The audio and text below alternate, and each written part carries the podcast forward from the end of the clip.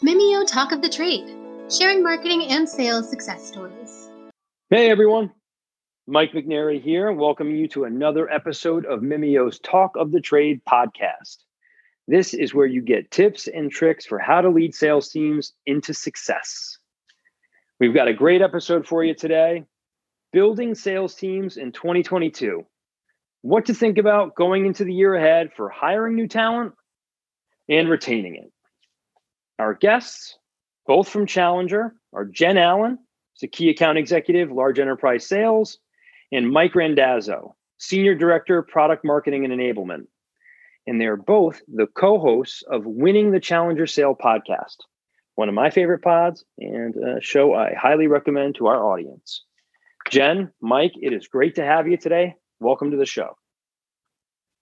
Thanks, Thanks for, having us for those of us uh, in the audience for Talk of the Trade that might not know Challenger or might not have taken a course of yours, tell us a little bit about your organization.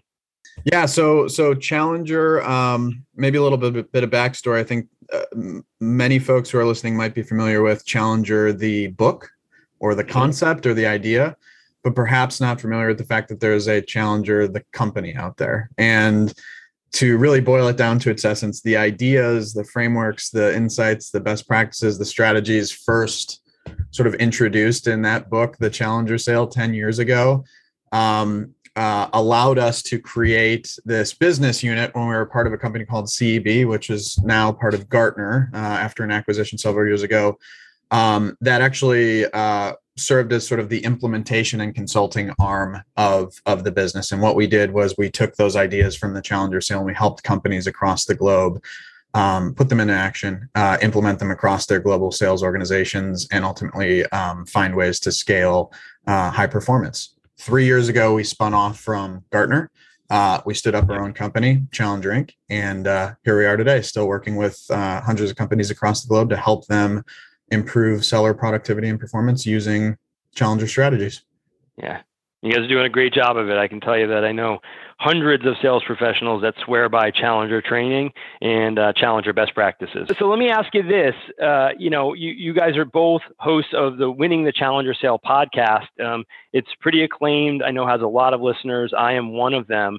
Uh, Jen, what's your favorite part about doing the podcast with Mike? Yeah. So my favorite part is Mike does all the work and I just get Good yeah, setup. It, it's a great question. Actually, yesterday we were just talking about this. Um, so I am a sales rep for New Logo with the large enterprise segment. And recently I took on um, sort of a player coach role with our team of other sellers. We were all in Chicago yesterday doing a training on storytelling. And one of the things that I've realized across the last few months of doing this podcast with Mike is storytelling is one of those like absolutely underappreciated skills for reps, Agreed. right? And I think by virtue of having to be thoughtful about what you do, why you do it, where you've made mistakes, it actually ends up podcasting is a, a phenomenal tactic for becoming, I think, a better storyteller. And so I think yeah. for me, that's probably been the the most um, exciting part of this is just being very thoughtful about why you do what you do and then having to tell it, I guess, in a compelling way. No, that's a really good point, and I think uh, something that probably most sales professionals don't don't think about right is how important storytelling is. We sometimes think about it from a process standpoint but you know how is it going to be most consumable by our audience? And right sometimes a good story is the best way to get across a message.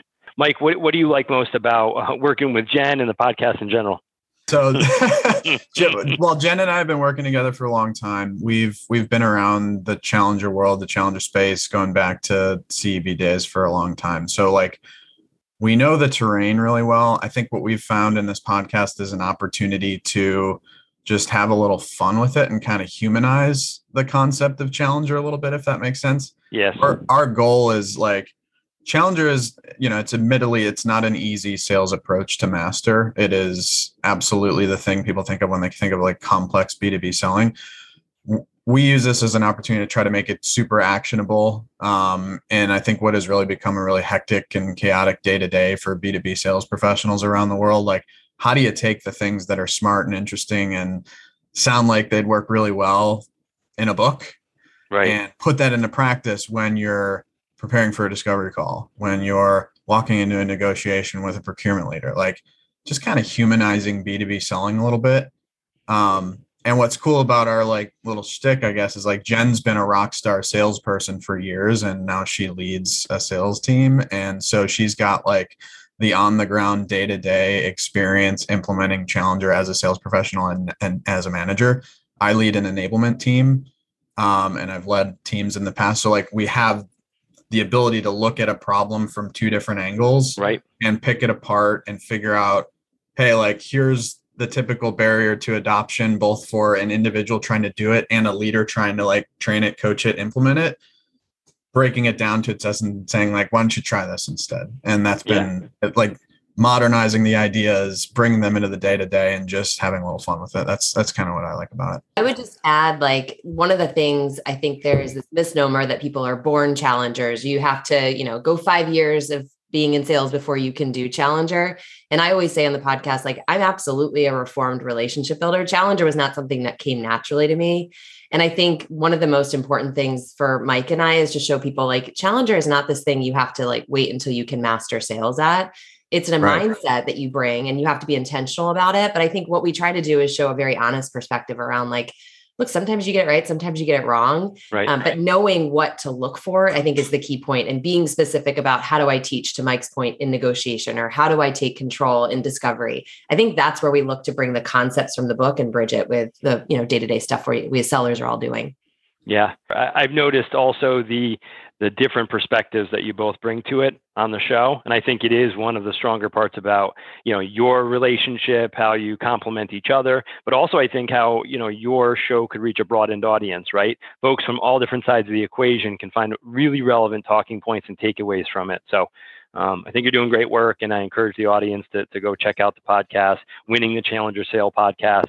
If anybody in our audience wants to reach out to you about the podcast or about, you know, working with Challenger, um, Jen, how would they reach out to you? Uh, easiest way is LinkedIn. Um, okay. I'm a LinkedIn fanatic. So Mike and I are both on LinkedIn. It's easy to find us. Um, hit us up. Always happy to share. All right. Let's jump into our topic for today hiring salespeople in 2022 you know, listen, we all know that many aspects of the work world has been turned upside down, right? Some of it looks like it used to, and some of it looks a lot different.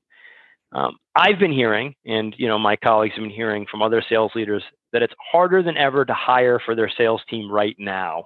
And I wanted to know, does that match up with the trends that you're seeing either, you know, in Challenger, or in, you know, working with your customers? And let's start with you, Jen.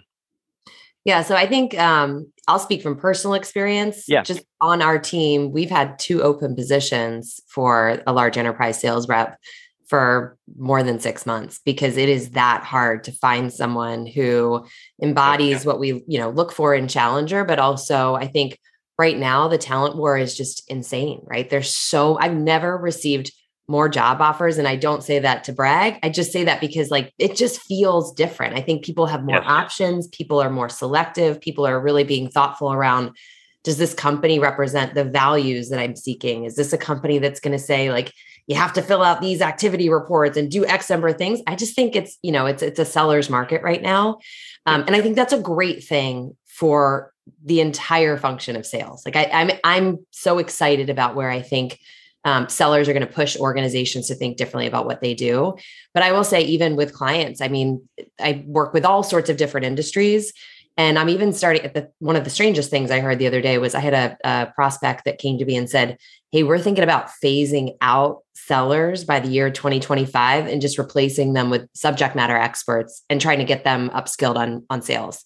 And so I just think like it's it's a crazy, crazy situation now out of like just lack of people to fill seats. And people are right. starting to think differently about what are we going to do if we've got a big market to fill and no butts and seats to fill it.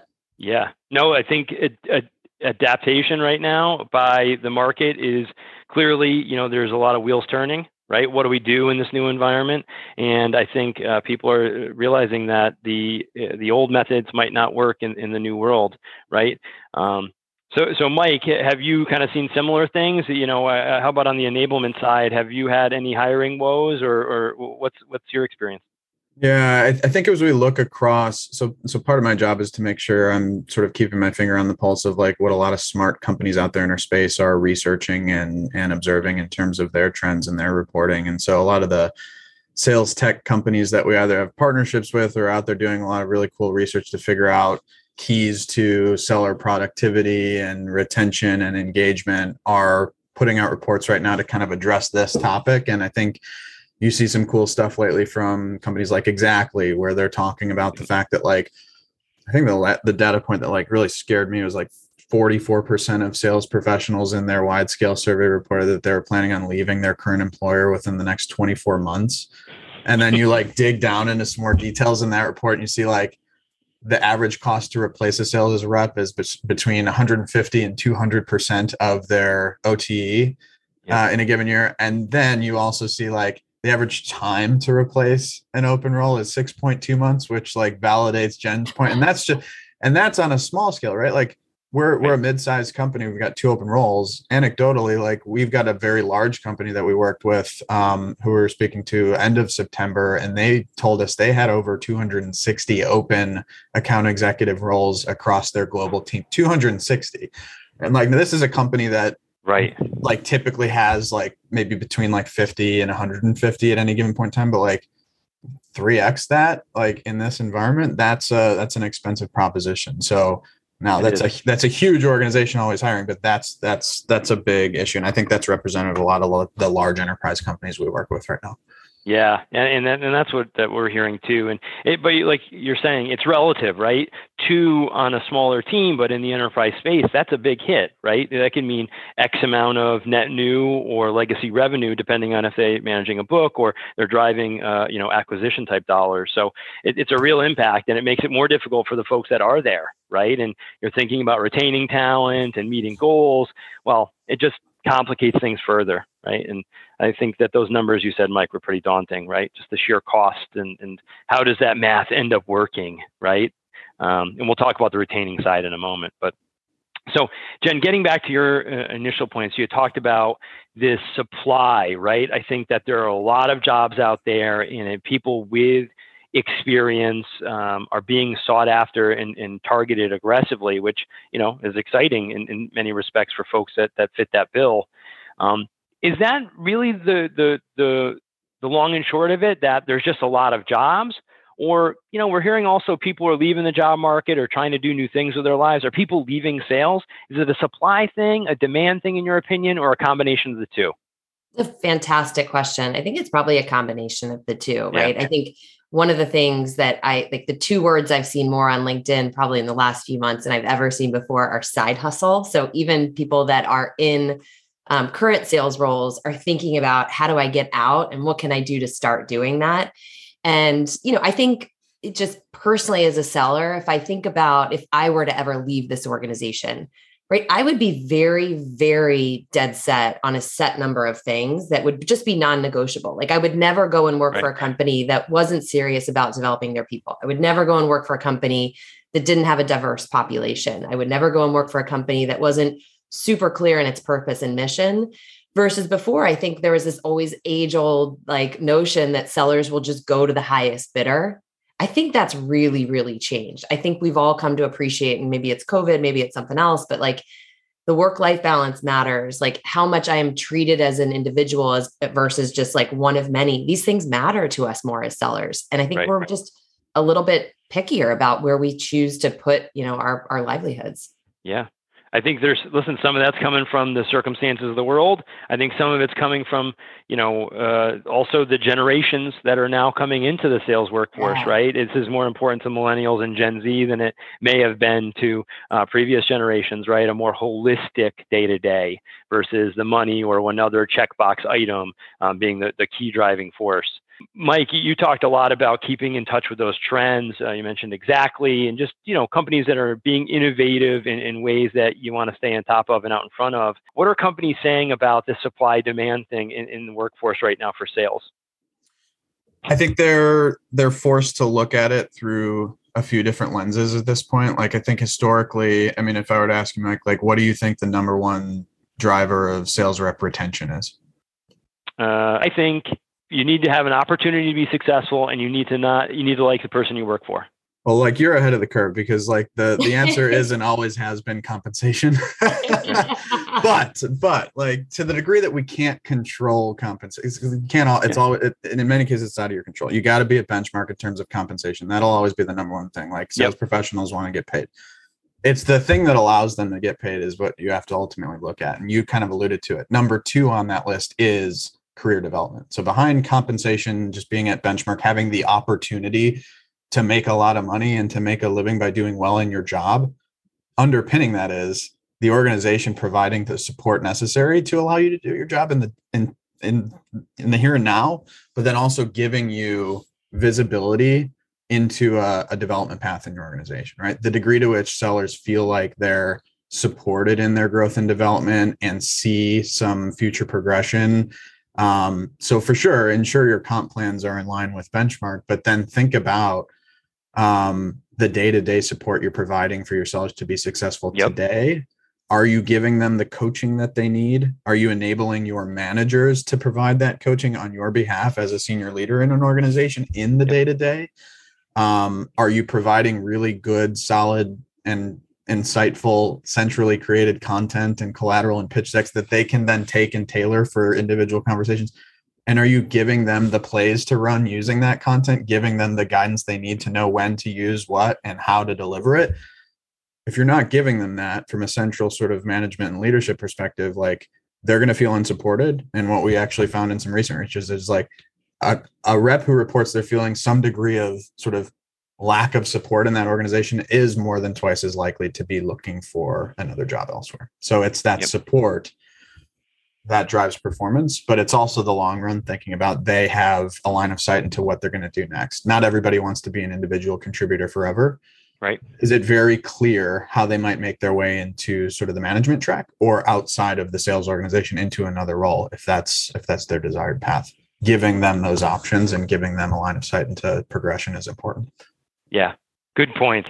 It's a multifaceted problem, right? Or not problem, but a day-to-day responsibility, right, of an organization to provide those things to a sales professional, whether they're you know entry level or in the the, the types of roles that that Jen is managing now. So now it's talking about things that have changed. Some of that is you know the whole work experience, right? Remote, hybrid, in office you know, this has been covered quite a bit, so I don't want to dive into it too too far. But I guess I'd ask the question: Do you guys believe that the new norm for somebody seeking uh, employment in sales or alternate employment is a hybrid or remote or do we see you know do we think that sales professionals are going to stick to you know having some level of attachment or interest in the in-office experience long term i'll speak personally like what I hope we never go back to is the mandate of you have to be here, right? I think one of the things that we as sellers cannot stand is when we're babysat. So if you don't trust us, we probably shouldn't be working at the organization, right? And this notion that you have to be there so we can see how many dials you're making and how many emails you're sending, I think is just like something that we should completely dispose of. But I will say, you know, I've been remote well before, probably since 2014. I've, I've always personally enjoyed remote because I can focus better and I just like the work life balance. Um, but as I mentioned, when we were in the office yesterday for training, there's nothing that can replace that feeling of being among your team and learning together. And so I think it, it, I think where I lean more towards is hybrid, skewing towards if someone feels like they can be more productive at home, let them work where they feel like they can do their best work, but find opportunities across the year to bring people together, remind them of the greater purpose, like help them with the things that Mike were talking about, the hurdles that they face in their job, because that energy does mean something, I believe. Yep. Oh, I agree with that. Mike, go ahead. Sorry. Jen said exactly what I was going to say. I was going to draw on this experience we had yesterday and just like sitting in that room, room and observing like the the light bulb went on and exactly to Jen's point, like I need to get my work done in the day to day. So whatever way I can do that most efficiently and effectively, and also be able to balance the rest of my life and taking care of my family and avoiding having to commute every single day for no reason. like right. that's going to be important in the day to day but you've yep. got to have a recurring cadence of sort of in-person gatherings and interactions for your team to be reminded that there's part of something bigger and yep. i do think that as we move along here that actually becomes increasingly important in terms of the employee value proposition that sellers are signing up um, for when they're moving companies or when they're deciding whether to stay with the company they're going to want to have that uh, periodically, but they're also going to want to have the flexibility to get what they need to get done, you know, 80% of the time. Yeah. I agree from from Jen's points around, you know, not being this overbearing, micromanaging organization. I think that that's going to have to be a thing of the past, right? A certain level of trust is what I think leaders would love to have, and you know, uh, sales professionals really would love to have uh, shown to them, right? And uh, if you can do that and still have uh, success, I think it's really the ticket moving forward. Let me ask you one kind of quick question um, that that's very specific about this. When we think about the hybrid in office or remote scenarios, should there be a different approach for entry level sales versus the say you know, the enterprise level that you know Jen's working with? you know, I'm thinking sales development, right? This is what's on a lot of sales leaders' minds often. It's the top of funnel. It is, you know, the driver of a lot of success, depending on what channels you're getting your pipe from. And, you know, are they as easy to ramp up if they're in a completely remote or hybrid environment? Thoughts, Mike? Such a tough question. So my first my first job was sales development rep uh, mm-hmm. several years ago, and I've been thinking about this in this environment across the last two years and I think about it because for a specific reason, our team, our our sales development team has been incredibly resilient and just super professional. And it's like something that you would say first year out of college, first job, going right into a remote working environment and not being in sort of like the bullpen every day, like right. with your peers, no. with your team, with your manager, learning the ropes and feeding off that energy. I wouldn't have been able to do that, you know, when I was an entry level SDR. I tend to agree. I, I, don't. I just don't think I would have been able to. I I needed it. What I think I've seen is that like they've had tremendous success internally, and I respect the hell out of them for it. And I I have to just wonder if some of the resources, the tools, and just like uh, forward planning uh, for managers and leadership teams to enable that, but then also give them the opportunities, as we just described, to come together and realize they are part of a team and they need to hold each other accountable and they need to be accountable for the work they're producing. Like there's a balance there. Um, yeah. But it's super tricky when you're talking about first job out of college. Like, how do we teach this uh, yep. sort of professional environment that they need to work in in a hybrid environment? I don't have the, the best answer to that. Yeah, I was just gonna say, like when we when COVID hit, our our SDR team was always 100% in the office, right? And I think mm-hmm. they were the most affected by having to work from home because there is that camaraderie, there is that energy you get when you're all doing the same job, you're getting those, you're there for each other. Like there's something to that, but I do wonder if that's our own status quo bias, right? Because it's sure, how sure. we all grew up and it's our normal versus if I'm graduating college this year and I'm working and walking into my first job as an SDR I don't have that comparison point, right? So it, it may be completely normal for me to do what I think our SDRs have done a phenomenal job doing of just figuring it out. And the other thing I'll say is I've always hated the limitations it places on having to focus your recruiting on people who can afford to move to your location or people that are already in your location. And so I love the like I'm a big proponent of hey, if you're willing to do the job and you're capable and you're someone that we would want to extend an offer to, I don't, I candidly don't care where you sit, but I think Mike's right. We've got to find ways to make them feel part of a broader team because I do think that sense of purpose is important. But I, I'm, I'm all for saying like, you know, work out of your basement for all I care, as long as yeah. we're giving you what you need in terms of your development and your support. Yeah, I listen. I think there's a lot there to unpack, and I, I like bo- both of your points. I, I think it's going to take a strategy, right, with the uh, you know we'll call it earlier stage or you know shorter tenured sales pros, um, and a lot of that ends up being sales development. But I think it's doable, and I think ultimately it's where it's going. But I think people are struggling on how to get there, and, and I'll include myself in that, right? So it's tricky. Let, let me ask uh, you this, and I'll start with uh, Jen on this one. So knowing that, okay, you know, earlier stage sales professionals uh, may have to uh, adapt to in a remote environment, not have that communal in-office experience where they're able to learn best practices, you know, build off the excitement and energy of their peers. Are there new characteristics we need to look for as we're interviewing or um, we'll call them personality traits or you know examples of resilience or whatever it might be you know do we need to add to our checklist of things we're looking for for early stage sales professionals if we know remote's the the end game? Such a great question. I, I think for me personally um, when i'm looking for someone i'm looking for someone who has grit and tenacity and this really curious mindset of I may not know how to figure something out, but I'm going to try my best to figure it and I'll show you how I got there and then help me figure out where like I was off the path. To me, like I, I, I think you can teach people how to be great at sales. You can't teach that drive, that grit, that tenacity, that curiosity. Like maybe you can actually, it's probably an unfair statement, but it's a lot harder. Mm-hmm. I think that's the thing that I'm like, I'm really seeking. And I think that's the rare skill, right? You can talk to a lot of people who do a great job of you know, doing a snazzy presentation or a demo or whatever you ask them to do in the interview. But I, I personally don't like people who are waiting to be fed. I like the people that are hungry and saying, like, push me. I want, I want more. I want help. Like, help me figure this out. That to me is the thing I think are to your point, like absolutely necessary. Those are non-negotiables. As, as organizations, we owe it to people. Like, there's a trade-off. If we're going to say it's okay to be remote, we have to make sure we're not running the same plays we were when everybody isn't was in the office because now yep. we're in a totally different environment. We have to invest in development. We have to spend more time coaching. We have to bring people together in teams so that they we don't lose that that like connective that connectivity. Yeah, I really like those points. And one more before we move on to the, you know, retaining sales talent. You know, we're talking now about, um, you know, hiring and, and what the, the market looks like. Uh, Mike, let me ask you this. You know, because everything's different, because we have this, maybe it's a supply shortage, maybe it's a, an excess of demand, combination of the two.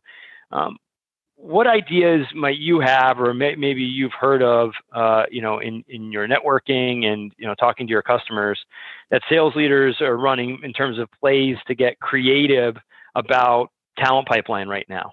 Simply put, I'd say cast a wider net stop looking exclusively for you know 15 plus years 10 plus years 5 plus years for certain levels inside your sales organization of experience in a particular type of selling right? In a particular industry vertical or in a particular market a certain level of complexity like everybody's trying to find those people right now right? Like so unless you can pay 2 3x what others are paying uh, right. if you're one of the 5 to 10 companies that can do that good on you but you're probably not. So like cast a wider net. And what do I mean by that? Um, center your search on a few core competencies and capabilities, the things that Jen was mentioning. And there are all kinds of companies and, and products and frameworks that can help you find the capabilities and behavioral sets that you're looking for. Uh, we at Challenger have one that's well documented and we've been using for a decade plus to help people find anyone across any profession who would match the profile of a high potential, high performing B2B seller. But like look for the things like the ability to deliver unique perspective, to teach perspective, to um, reframe or change the way that a business professional or a senior leader thinks about their world. Uh, and deliver that in compelling ways with compelling business cases and be able to facilitate thoughtful two-way dialogue like those things are not unique to experienced sales professionals Right. I might consider looking at management consultants or business analysts, like folks who have high levels of professional presence and business acumen, um, who are driving to an outcome in their current role outside of a sales role that don't necessarily have a number attached to them, who might be interested in earning uh, sort of a disproportionate income relative to what they're doing right now if they're willing to take on a little extra risk. So, long story short, cast a wider net I do think the management consultant profile is a really good one, but there are several others as long as you understand what the keys to complex B2B selling are today. Yep. Doesn't need to be an IC with 10 plus years of experience to find success in that role. Yeah. I think that's really great. And and I think just the in general cast a wider net, you know, it's if the supply is not in, in line with the demand or your demand specifically, you've got to, you know, broaden the supply, right? Or you've got to get very, very strategic and aggressive about how you go after those very pointed targets, right? That you have. And like you said, it's very difficult to be that much of a differentiator relative to the market unless you're one of those 10 or, you know, however many companies that have that competitive advantage. Very mm-hmm. good. Um, I loved a lot of the points there. So Jen and Mike, really great on the, the hiring salespeople in the coming year. Let's pivot really quickly and talk about retaining salespeople uh, in 2022. Again, sticking with the notion that the landscape's change, people are looking for different things, um, but sales is sales, right? And and so. Uh, Jen, you know you're leading a team uh, now, and you talked about the open roles, but you have some maybe some dream team players now, people that you really like what are the top two things that are on your mind when you're thinking about retaining them? What are you doing? What's top of mind every day that you think this is how I'm going to keep my team in place? Yeah. So, number one by far is their development. I am so blessed to work with a team of people that have just an incredible amount of humility and an incredible amount of drive um, to compete with themselves. Like, I think our culture is a really cool one. I posted about this the other day that you know my my team that i work with does not compete with each other. They compete with themselves. And it's a competition to always get better. And so one of the things that i just absolutely adore about working with the folks on the team is every time we come to a one-on-one sure there will be deal specific stuff we talk about but there's a specific set of skills that they've self-identified. I've aligned with them around where they say look like whether it's this deal or this deal or this deal this is a trap i commonly fall into help me not fall into it again. Right. And so for us, one of the things that's the beauty of working for an organization that is our sales model is we've identified it's four things that you've got to bring to every sales interaction. So it makes it super easy for me as a manager to say, is it teaching? Is it tension? Is it taking control? Is it tailoring? And in every different rep that I have, it's a different like set. And so one of the things that this opportunity has taught me, uh, like coming back into the manager role, it's temporary, but just in this experience, is if I just treat everybody on my team like they have the same set of gaps and I'm just generically saying, okay, we're all going to work on tension today. Sure, I might get a little bit of lift on that. But I think treating every single person as an N of one and saying, yep. let's look at your personal development. Let's look at what you want to be. Let's help you figure that out. Like that to me is just a non negotiable. And any manager that is too time constrained to do that, I think is being put in a terrible position by their organization. We hear this all the time of managers juggle all these balls and they were promoted from being a seller. So they super sell or they tell, not show, and all this stuff. Like, I think any sales leader listening really has to have an honest conversation with themselves around have I set my managers up to be successful and thereby setting up my sellers to be successful? And if not, we got to find a way to work coaching in because I think coaching and development, going back to your question, are the two absolutely most important things to keeping people and keeping people happy and engaged. Right, and I right. think the last thing I'll say is like, I've got some amazing high performers on the team. I know that there's this attitude of like, they just want to be left alone. I think that's an, sometimes that's true but I think it's an assumption we often make of they're fine. I think those are the pocket of population we really need to watch out for because if we stop paying attention to them and some other suitor comes in and starts giving them the world, right? Like I think those are people that are really high risk of leaving. So treating them just like we treat the people that maybe are average performers and constantly finding ways to challenge them or develop them or give them opportunities so that they get what they're looking for out of the experience. Yeah. I love that point. I've seen so many people make that mistake, and I've made it myself. Right, thinking that the top performers, because they tell you they're set and they're doing doing well and things are good, um, sometimes they don't even know what they want. Right, and I think uh, that's all of us at, at separate, you know, different times. So, really good points there. Um, you know, eh, one of the things that I'm seeing and I think is really difficult. Let's go back to the, you know, we'll call it sales development, pro, sales profile, right? The early tenured, um, you know, uh, uh, well, pipeline generators, top of funnel workers that are so intra- eh, integral in the success of many sales organizations. But they're also come with their own kind of nuanced needs from a coaching perspective, management. We don't necessarily need to get into that so much as, but many sales development team members are antsy to move up, right? They're antsy to move up, and that's understandable. Sales dev's a tough job, and they want to become an AE or something else. A lot of times, their their desired time that it would take to get to AE or another role is shorter than the reality or what an organization can support. So, in situations like that, especially at the SDR level, Mike, how do we retain and keep SDRs engaged so that you don't have them moving on before they have the chance to move up? Yeah, it's a delicate balance, right? Like because yep. they are in a role to do a certain job, and that is again overgeneralizing here, but like generating demand, generating leads, creating opportunities, or at least getting initial conversations on the books but you've got to balance that with their desire to try the things that are available to them or that will be required of them in that next role that they're aspiring to be in. Um, there's a lot of talk lately i think around like sales development be, being a sort of a destination like a career for many people. And i think in some organizations some industries categories like that actually could be a thing. I think in most organizations it's still now the place to learn how to sell professionally and move into something So I go I go back to this idea of like visibility into next steps as being critically important. But that fine line, that balance there is, as I mentioned, giving them the support they need to be successful in the job they're doing today, not letting them get too far ahead in terms of preparing for that future. Because unless you do certain things and see a certain level of success in that SDR role, you're not going to be prepared for that future state. So, like, how do you give them the opportunities to start to step on some of the activities that they're going to be doing? Allowing them to take initial calls or discovery calls, allowing them to play a role in a demo before they're in the role of actually owning those types of interactions and those jobs across the cycle. Good way for them to get into it, but only if they're like rocking it in terms of the primary job, right? Like, yeah. if they need help there, great. Now, if you start to surface the fact that, like, the IC track just isn't the path for them and they're expressing interest in other places.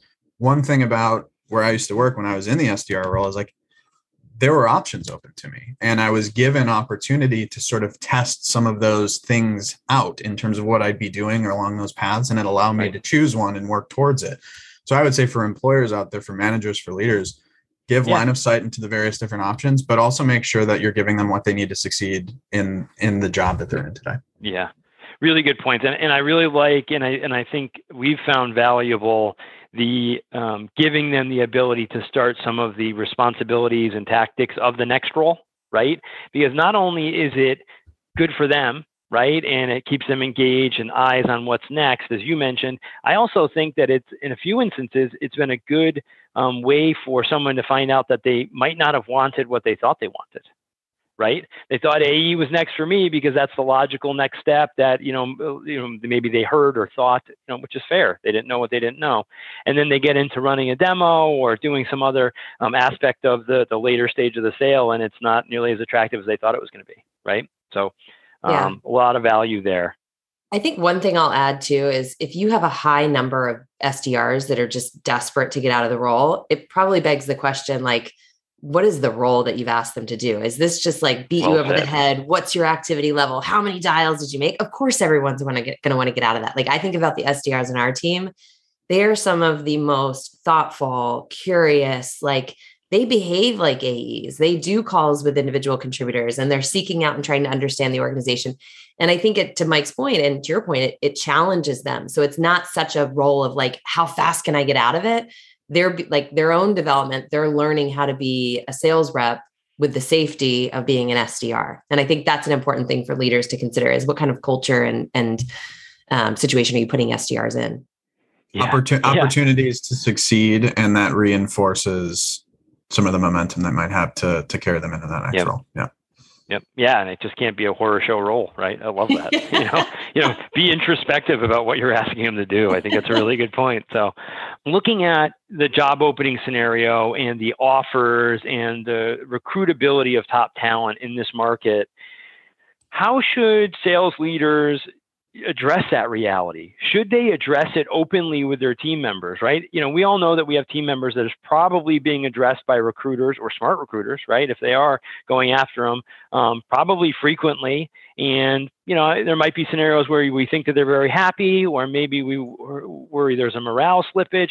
Is there any scenario where we have open, honest discussions about the market and just put it all out on the table and talk to our team members or do we kind of act like it doesn't exist which which would be the preferred road i mean if we shut our eyes and pretend it doesn't happen doesn't mean it doesn't happen right like right. i think this is a, going back to what i said before I think one of the things I've personally enjoyed is there seems to be a greater level of transparency from leadership. I'm, I'm hearing that not only from our teams, but like from other teams I'm talking to, where we're treating salespeople like adults instead of like children. Right. And I think you can always sense if there's companies trying to poach your talent. Like there's just right. going to be specific people that are out there hunting. And I think if you are not openly discussing it and showing the team that you have a vested interest in making this a destination they want to stay at, how can you ever do anything to solve for it? Right. Like if you don't have that two way dialogue going, like again, I, I feel very lucky because I work for an organization that, you know, Mike creates almost all of our content and collateral and like even some of our products and it's like I, I could not imagine leaving that because I'm like, I know what the situation is like in a lot of other right. companies. But let's say I didn't work for that. If no one ever asked me, how do I make your job a place you want to stay more?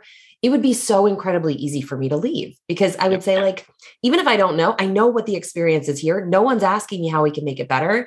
So it doesn't seem like they care. So I think we have to be transparent. We have to stop this, like, you know, parent child attitude towards leadership and sellers and just treat people more as equals. Yeah. I think like the the the management handbook for years has always said like what you really want is your direct report who's feeling like they want to look elsewhere to come to their manager and have that conversation and so that they're how realistic is that right? Like it's not it's how just, it plays out a lot. You're it's right. not it's not human nature to like hmm. reveal your cards when you're gainfully employed and like concern the leadership team.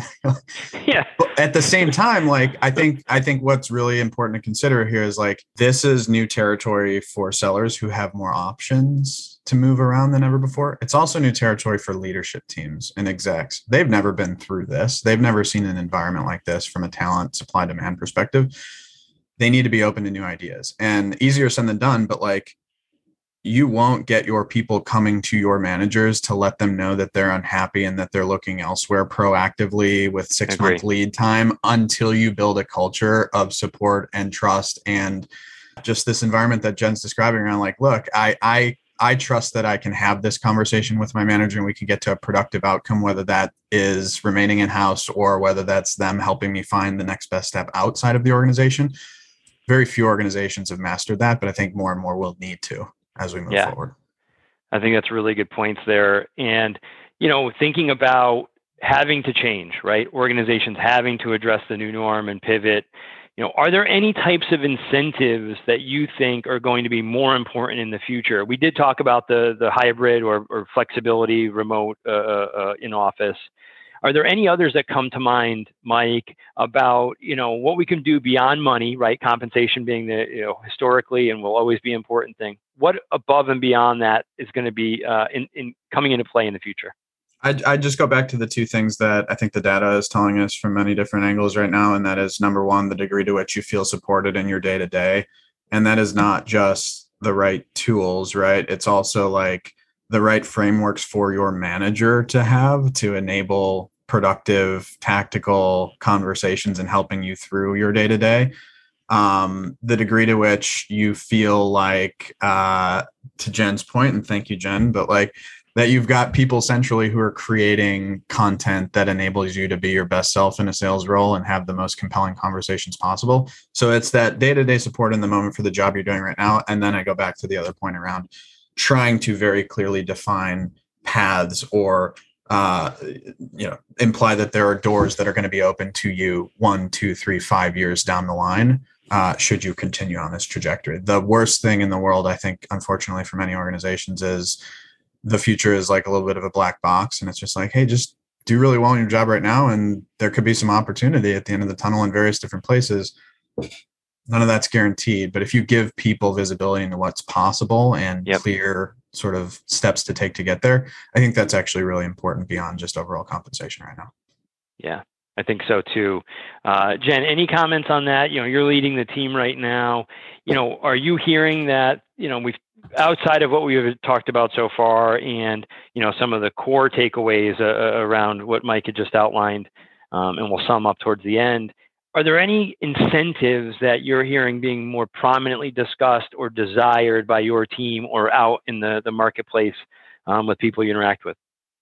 I wouldn't say like for me, I don't know if it's so much about incentives because I think okay. it's one of those things where it's like it's commoditized, right? Like it's not going to be that different company to company. The companies who can afford to just overpay are always right. going to be there. If it's one percent higher or lower, like I don't know that it makes a huge difference. I would say I agree with everything Mike said, and I think the focal point that I think a lot of leaders fail to appreciate is we spend a lot of time thinking about like reducing customer effort. I mean, we have a part of our business, the effortless experience, that talks all about that, right? For service leaders. But I think very few organizations actually put themselves in the shoes of the seller and think about seller effort. So if I love what I sell and I have to come in every day and make all my own decks and create my own positioning and you know do all of this manual work when there's sales tech that enablement, that's going to drive me nuts. And that's something where, and I think there's a lot of stuff that you're seeing now from different organizations where they're like stack ranking companies based on the resources available to their sellers. I think that's going to start to become more important because if you make it so hard to do my job, I'm naturally just going to go where it's easier. Oh, I think that's a really good point, right? Making it easier for the customer that's talked about all the time. And you know, how often, and I'm sure some are, but it's not enough that people are thinking how to make it easier for sales.